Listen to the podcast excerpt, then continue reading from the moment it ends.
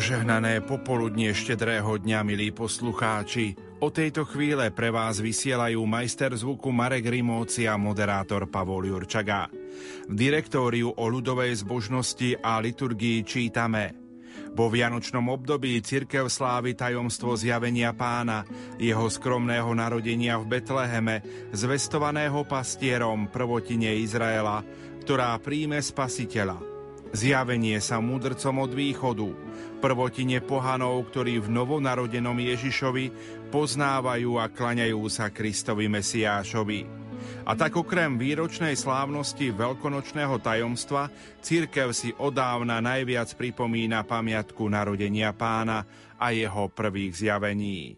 To sa uskutočňuje vo vianočnom období.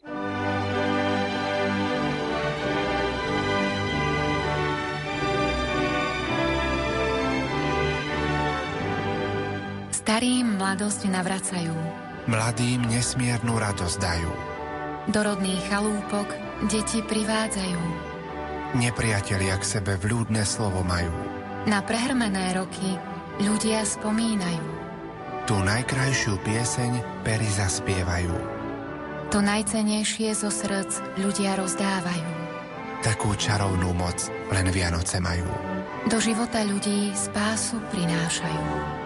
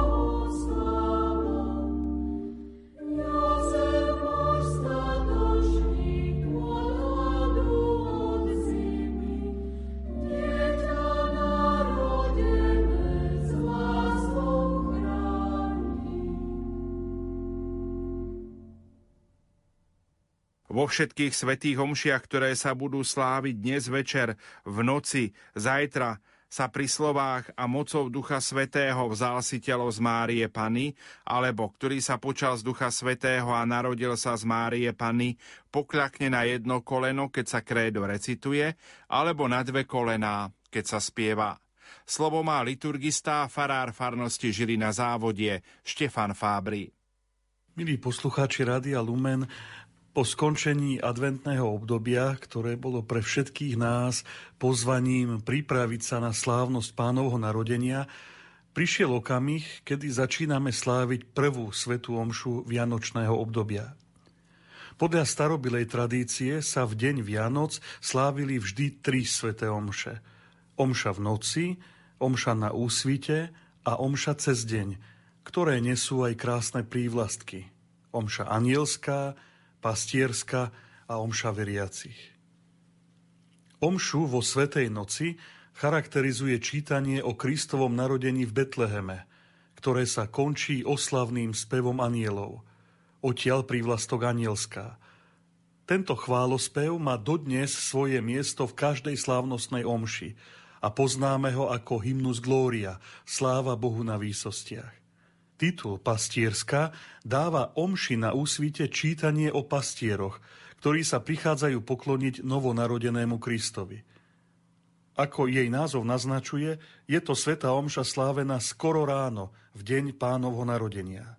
Tretia je omša cez deň, alebo omša veriacich, v ktorej sa zvestuje tajomstvo Kristovho vtelenia podľa Jánovho prológu, jeho evanielia.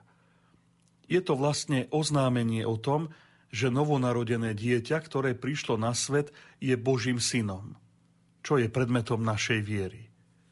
K tejto trojici Vianočných omší sa napokon pridáva aj večerná omša 24. decembra, teda na štedrý deň, ktorý prežívame dnes. Je to vlastne posledný adventný deň. Aj dnešná ranná omša bola posledná adventná, ale v jej textoch už cítiť silné očakávanie pánovho príchodu. V modlitbe dňa sme počuli prozbu Pane Ježišu, príď už a nemeškaj, a svojim príchodom poteš a posilni tých, čo dôverujú v Tvoju dobrotu. V modlitbe nad obetnými darmi zas kňaz v mene všetkých prítomných prosil nebeského Otca, aby prijal predložené obetné dary a premenil ich na sviatostný pokrm, ktorý očistí naše srdcia, aby sme s radosťou mohli očakávať slávny príchod jeho syna Ježiša Krista predvianočnú náladu cítiť aj z antifón dnešného ofícia. Tá na invitatórium znie Dnes sa dozviete, že príde pán a ráno uvidíte jeho slávu. A tá na Benediktus Márii nadišiel čas, aby porodila svojho prvorodeného syna. Podľa starobilej tradície počítania času, ktorú prebrala aj liturgia, sa však nový deň začína už večer predchádzajúceho dňa – po západe slnka. Podľa tejto zvyklosti sa deň skončil vtedy, keď slnko zapadlo. Začala sa noc, ktorá už patrí ďalšiemu dňu. Liturgické slávenia v predvečer daného dňa nazývame vigília. Je to sveta omša, na ktorú sa práve teraz pripravujeme. Jej úvodný spev preberá antifónu invitatória – dnes sa dozviete, že pán nás príde spasiť a ráno uvidíte jeho slávu. Tento text je inšpirovaný slovami knihy Exodus, ktorými pán posilňoval Mojžiša v neľahkej situácii, keď Izraeliti reptali proti Bohu, že ich vyviedol na púšť, kde niet pokrmu. Teologické prepojenie tejto udalosti s narodením pána je teda veľmi príznačné – aj my sa v neľahkej situácii, ktorú prežívame, dozvedáme, že Pán je nám blízko. Že prichádza na svet a stáva sa jedným z nás, aby nám priniesol spásu. Z tejto antifóny, ktorá je v podstate ešte adventná, cítiť, že Vianočná vigília nie je v pravom zmysle slova jednou z Vianočných omší, ktoré sú tri, ale je vlastne bezprostrednou alebo najbližšou prípravou na Vianoce. S istým nadľahčením môžeme povedať, že je výpovedou o tom, že narodenie pána ešte len príde, ale už je veľmi blízko. Aj v Alelujovom verši pred Evaníliom budeme počuť Zajtra bude zahladená neprávosť zeme a začne nad nami kráľovať Spasiteľ sveta. Celý tón vigílie hľadí na blízku budúcnosť. Stále je to však očakávanie. V prvom čítaní z knihy proroka Izaiáša zaznie Národy uvidia tvoju spravodlivosť. Budú ťa volať novým menom. Aj úvodná modlitba, v ktorej zaznie prozba Najláskavejší oče, daj nám s čistým srdcom privítať tvojho syna, keď nás prichádza vykúpiť, vyjadruje to, že Ježiš, Boží syn, je ten, ktorý je predpovedaný prorokmi. Ten, kto teraz prichádza preto, aby priniesol spásu, a ku komu smerujú dejiny spásy a v kom nachádzajú svoj vrchol. Preto čítanie Evanielia uvádza Matúšov text Ježišovho rodokmeňa, ktorým sa dokazuje, že Ježiš naozaj pochádza z Abrahámových potomkov a z Dávidovho rodu, a že on je zasľúbený Mesiáš. Túto skutočnosť potvrdzuje aj epištola zo skutkov apoštolov, ktorá predchádza čítaniu Evanielia. No uvádza slová svätého Pavla, ktorými v synagóge v Antiochii svedčil o Kristovi. Spásny rozmer Vianoc je nádherne vyjadrený modlitbou na obetovanie tejto svetej omše. Daj svojmu ľudu, pane, sláviť s obnovenou radosťou túto obetu na vigíliu Veľkého sviatku, ktorý bol počiatkom našej spásy. Vianoce sú už počiatkom spásneho vykúpenia, podmienkou Ježišovej smrti a vzkriesenia, teda predchádzajú udalostiam Veľkej noci, ale bez nej by nemali význam. Touto svetovom šov, ako aj prvými vešperami narodenia pána, vstupujeme do vianočného obdobia, ktoré trvá až do nedele pánovho krstu po slávnosti zjavenia pána. Súčasťou slávenia Vianoc sú aj sviatky Vianočnej oktávy, svätého Jána Evangelistu, svätých Neviniatok a svätej rodiny Ježiša, Márie a Jozefa. Oktáva sa završuje slávnosťou Bohorodičky Panny Márie 1. januára. Celý okruh Vianočných dní takto upriamuje našu pozornosť na tajomstvo zjavenia pána. Jednak jeho skromného narodenia v Betleheme, zvestovaného pastierom prvotine Izraela, ktorá príjme spasiteľa, ale i zjavenia sa mudrcom od východu, prvotine pohanov, ktorí v novonarodenom Ježišovi poznávajú Krista, Mesiáša a klaňajú sa mu. Úchvatná je reč pápeža Leva Veľkého, ktorá je považovaná za hymnu z radosti z pánovho narodenia. Milovaní, radujme sa, veď sa dnes narodil náš spasiteľ. Smútok nemá miesto pri zrode nového života. A tento život odstránil strach zo smrti a vlieva do nás radosť z prisľúbenej väčšnosti. Nik nie je vylúčený z účasti na tomto rozochvení – Všetci máme rovnaký dôvod spoločne sa radovať. Veď náš pán, víťaz nad hriechom a smrťou, prišiel vyslobodiť všetkých, lebo nik nebol bez viny. Nech jasá svetý, lebo sa blíži k palme víťazstva. Nech sa teší hriešnik, lebo sa mu ponúka odpustenie. Nech si vydýchne pohan, lebo je pozvaný k životu. Drahí bratia a sestry, Milí poslucháči nášho rádia, s touto radosťou v srdci začnime svetou omšou na vigíliu slávenie narodenia nášho pána, naše nádherné kresťanské sviatky Vianoce. Či sa nám podarí zúčastniť sa slávenia liturgie, alebo sa duchovne spojíme so slávením prostredníctvom médií, nech radosť z Ježišovej blízkosti tak nádherne vyjadrená v textoch Božieho slova a liturgie, sprevádza sviatočné dni, ktoré sú pred nami. Všetkým prajem milosti plné a požehnané Vianoce.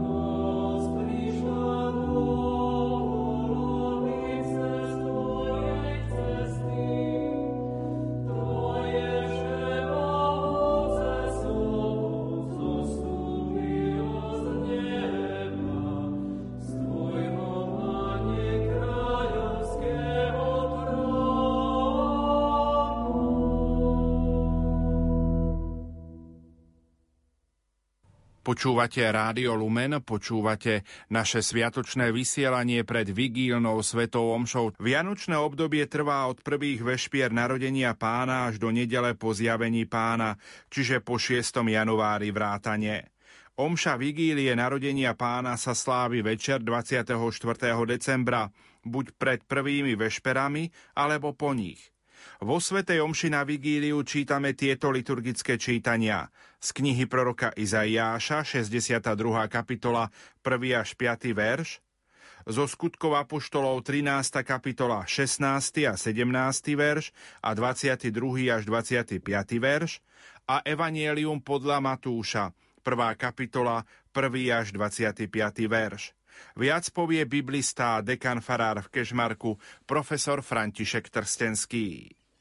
Prorok Izaiáš v 62. kapitole vyslovuje proroctvo o Jeruzaleme ako o meste, v ktorom sa rozžiarí svetlo, kde všetky národy uvidia spravodlivosť a bude toto mesto korunou v pánovej ruke. Prorok Izaiáš naráža na historické skutočnosti, ktoré prežilo toto mesto. V roku 587 pred Kristom bolo zničené babylonským kráľom Nabuchodonozorom. Mnohí boli odvlečení do zajatia. Chrám bol zničený, múry Jeruzalema boli rozbúrané. Ale v roku 539 nastúpil perský kráľ Kýros, ktorý dovolil Izraelitom, aby sa vrátili do svojej krajiny a znova vybudovali mesto i chrám. V tejto vízii teda prorok hovorí, už nebudeš viac opustená a osamelá, ale nazvú ťa moja potecha, nevesta. Teda prisľubuje práve túto obnovu. Nejde len o obnovu materiálnu, stavebnú, ale ide o obnovu zmluvy, prislúbenia, že Boh bude ženích a jeho vyvolený národ bude nevestou. Pre nás, kresťanov, toto naplnenie tejto zmluvy sa uskutočňuje v narodení Ježiša Krista. To je dôvod, pre ktorý v liturgii zaznieva toto čítanie práve v tento deň vigílie narodenia Ježiša Krista. Na to nadvezuje aj žalm. Žalm býva odpovedou na prvé čítanie. Žalm 89, ktorý hovorí o zmluve, ktorú Boh uzavrel so svojím služobníkom Dávidom že upevní jeho trón, jeho rod. Práve je to prepojenie, že Jeruzalem, to Dávidovo mesto, sídlo jeho kráľovstva, znova sa pán rozpamätá na zmluvu, ktorú s ním uzavrel a teda znova obnoví svoje prislúbenia.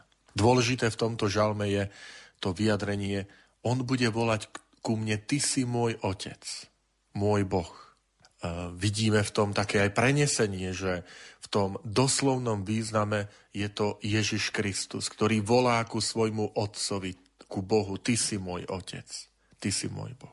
A ja som tvoj syn. Čiže opäť je to také prepojenie so slávnosťou narodenia Božieho syna.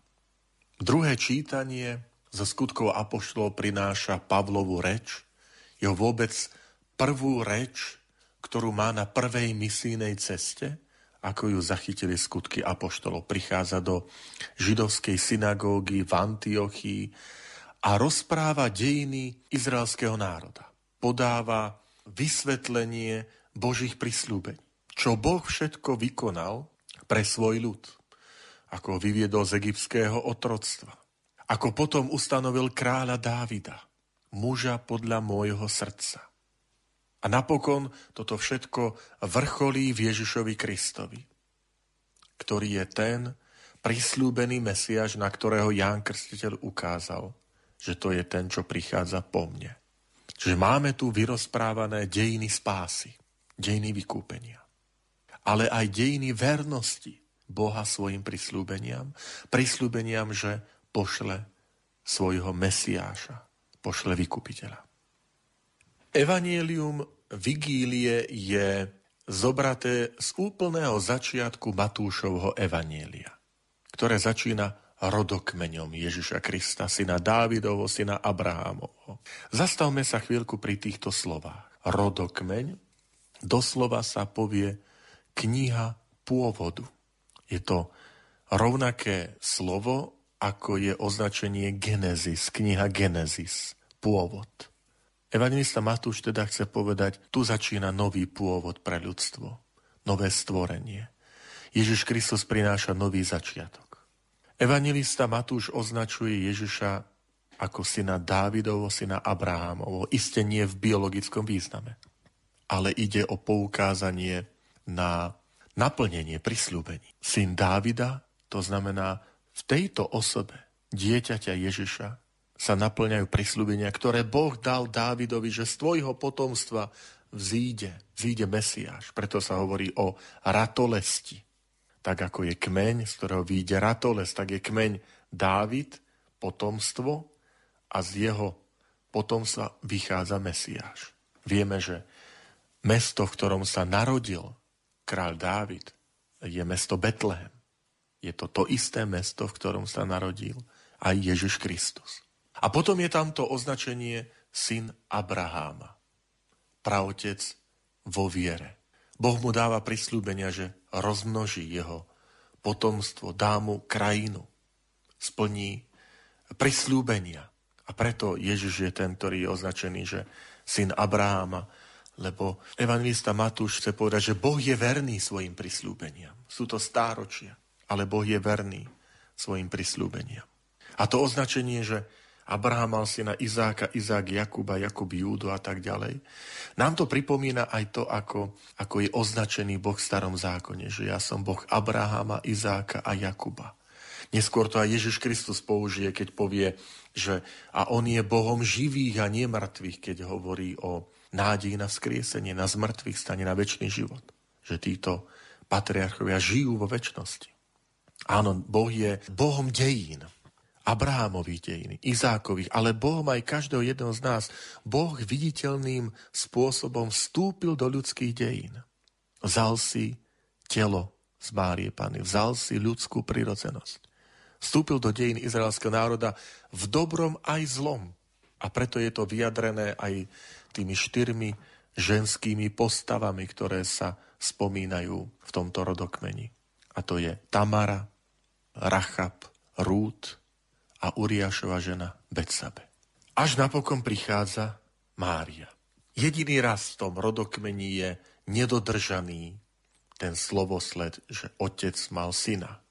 A tak to pokračuje až ku Jozefovi, ale pri Jozefovi nie je povedané, že Jozef mal syna Ježiša, ale Jozef mal manželku Máriu, z ktorej sa rodil Boží syn. Je to preto, že aj Matúš vie o panenskom pôvode počatí Ježiša Krista, tak nemôže napísať Jozef mal syna Ježiša, keď Jozef bol pestúnom a otcom je nebeský otec. Ale máme tam krásny príklad Jozefa, tú charakteristiku, ktorý je manžel bol človek spravodlivý, tento Jozef, má, Márin manžel. V Jozefovi vidíme také naplnenie toho Abraháma, o ktorom tiež Sveté písmo hovorí, že bol spravodlivý, že sa mu počítalo za spravodlivosť to, že uveril. Jozef uverí posolstvu aniela vo sne, ktorý mu povie, že to dieťa je počaté z Ducha Svetého. On to uverí tiež je človekom viery ako Abraham. Je taký novozákonný Abraham, spravodlivý. A preto ju prijíma Máriu za svoju manželku. Uverí Božiemu slovu. Krásna výzva pre nás, milí priatelia, aby sme my uverili Božiemu slovu o nás. Aby sme uverili Božiemu slovu o Ježišovi, že On je spasiteľ, že je vykupiteľ. Že sa naplňa to, čo hovoria proroci Evangelista Matúš toto často zdôrazňuje, že to sa stane, aby sa splnilo, čo hovorí prorok. Aj teraz hľa panna počne a porodí syna, dajú meno Emanuel. Chce ukázať, že Boh je verný slúbenia. Isté meno Emanuel nie je osobné meno, lebo dieťa pri narodení dostane meno Ježiš. Boh je spása. Ale Emanuel to je ten spôsob, že v tomto dieťati je Boh medzi nami prítomný. On je Boh s nami. A nalistujme na poslednú kapitolu Matúšov Evanielia. Matúš sa k tomu, tejto téme Boh s nami zase obdivuhodne vráti na záver celého svojho Evanielia, keď povie a hľa, ja som s vami po všetky dni, uvedie slova Ježiša Krista. On je Emanuel nielen pre ten pozemský život svoj, ktorý prežil na zemi ako v tom telesnom spôsobe prirodzenosti viditeľnej pred 2000 rokmi, ale naďalej je Emanuel, ostáva Boh s nami. Aký je Boh? Kto je Boh? Boh nie je neosobný, Boh nie je cudzí a vzdialený. On je Emanuel, On je Boh s nami. Nech aj toto pre nás pozbudením.